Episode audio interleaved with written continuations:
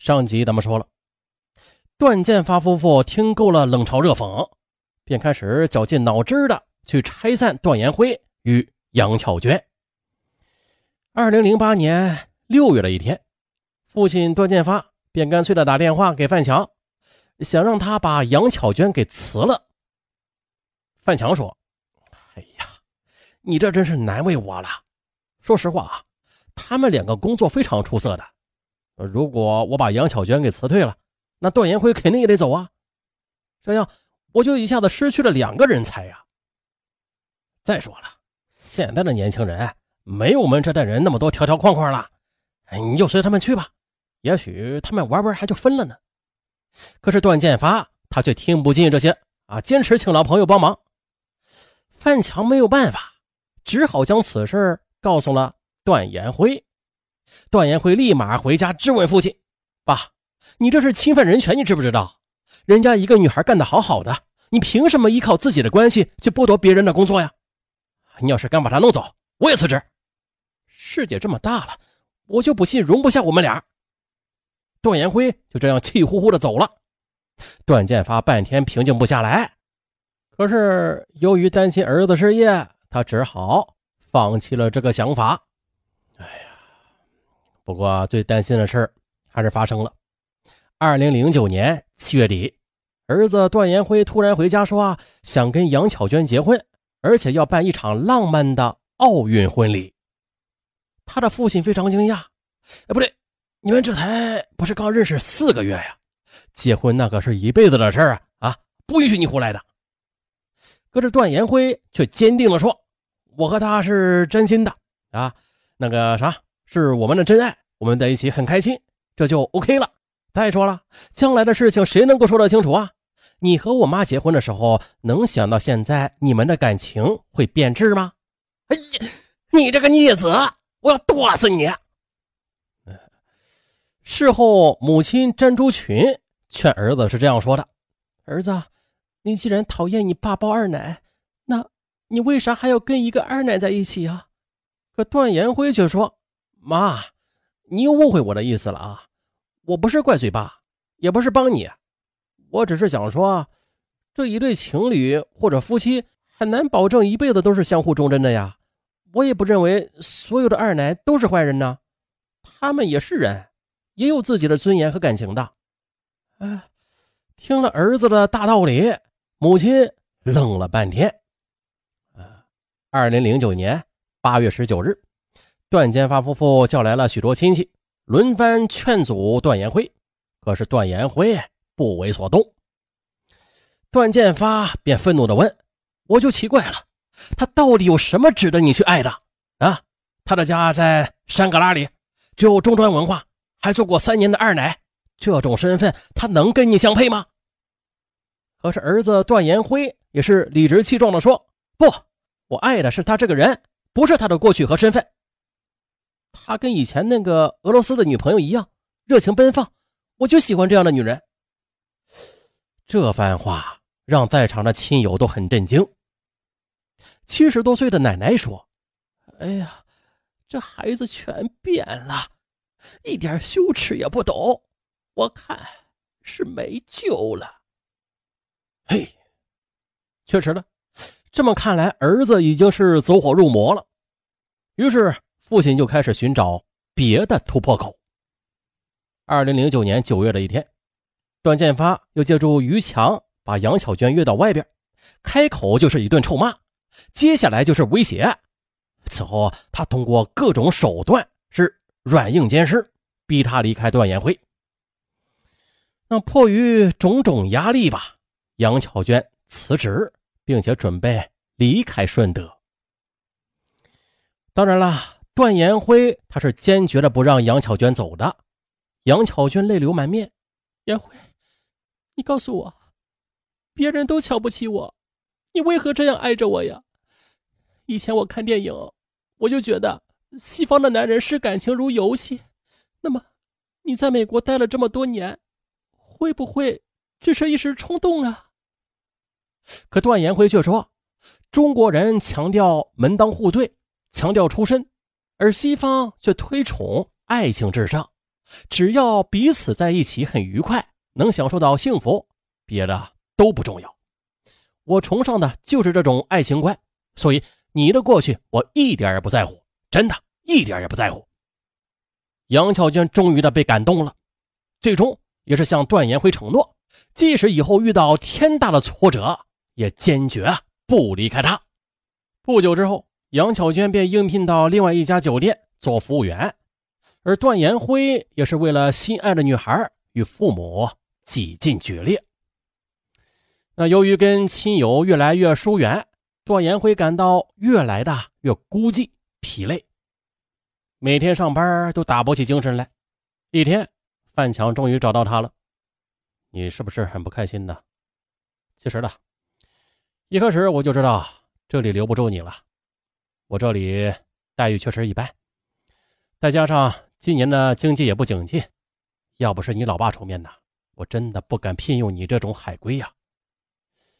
那这不明摆着是在赶自己走吗？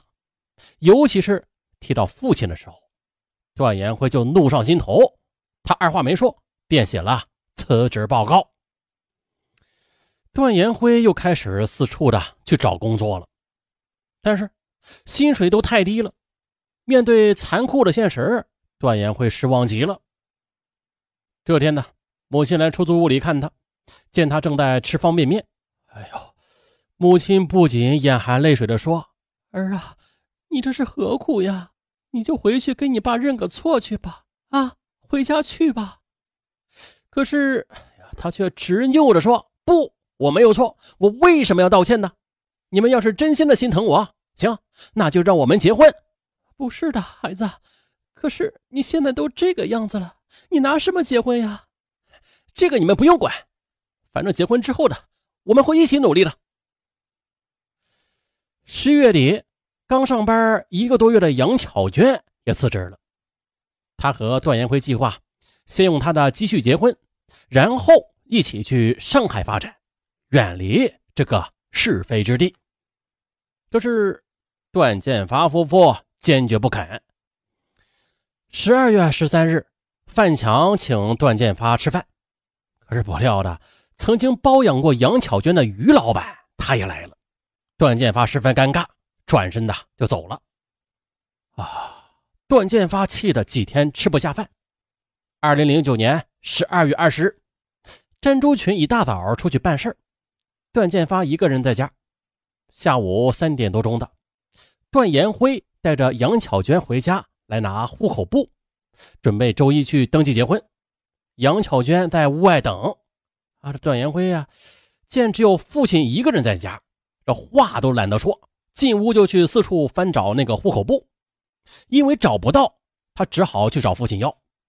段建发坚决不给，儿子便发怒道：“你无权干涉我的婚姻！”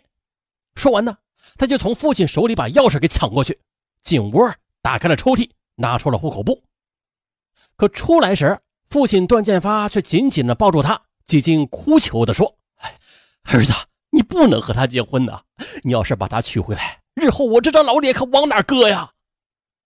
段延辉却说：“你觉得脸上无光，那是你的事儿。反正我就是喜欢他，我一定要跟他结婚。”说完，段建辉一把就甩开父亲，出了门。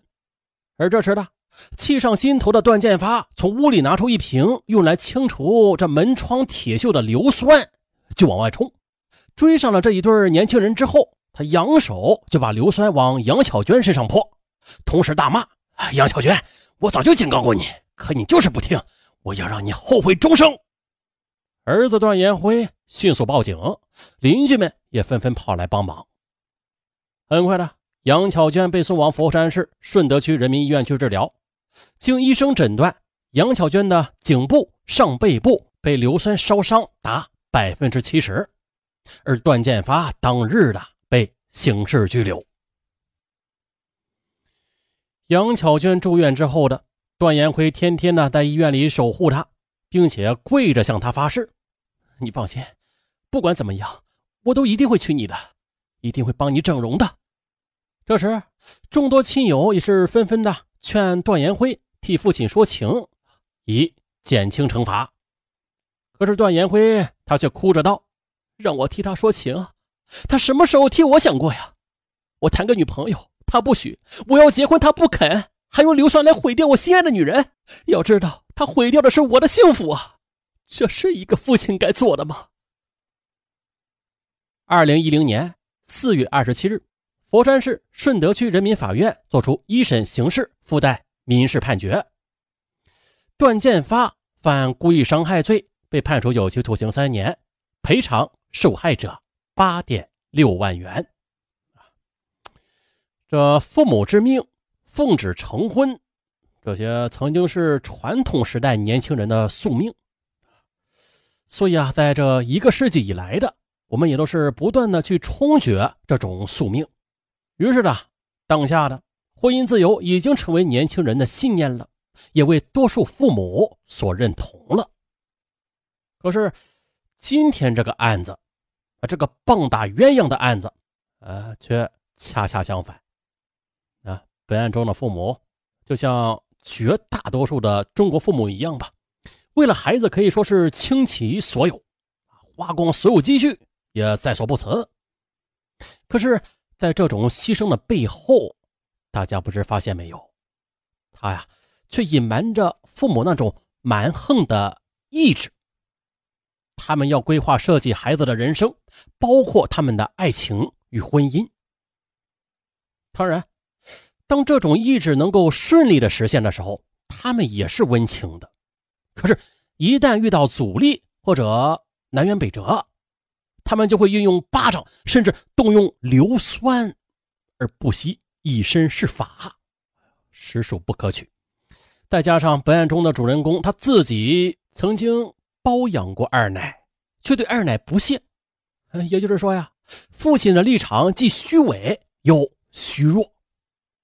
再说儿子啊，在女朋友被毁容之后的依然是不离不弃，因此呢，这里面有人性的。光芒。好了，本案就到这儿，咱们下期再见。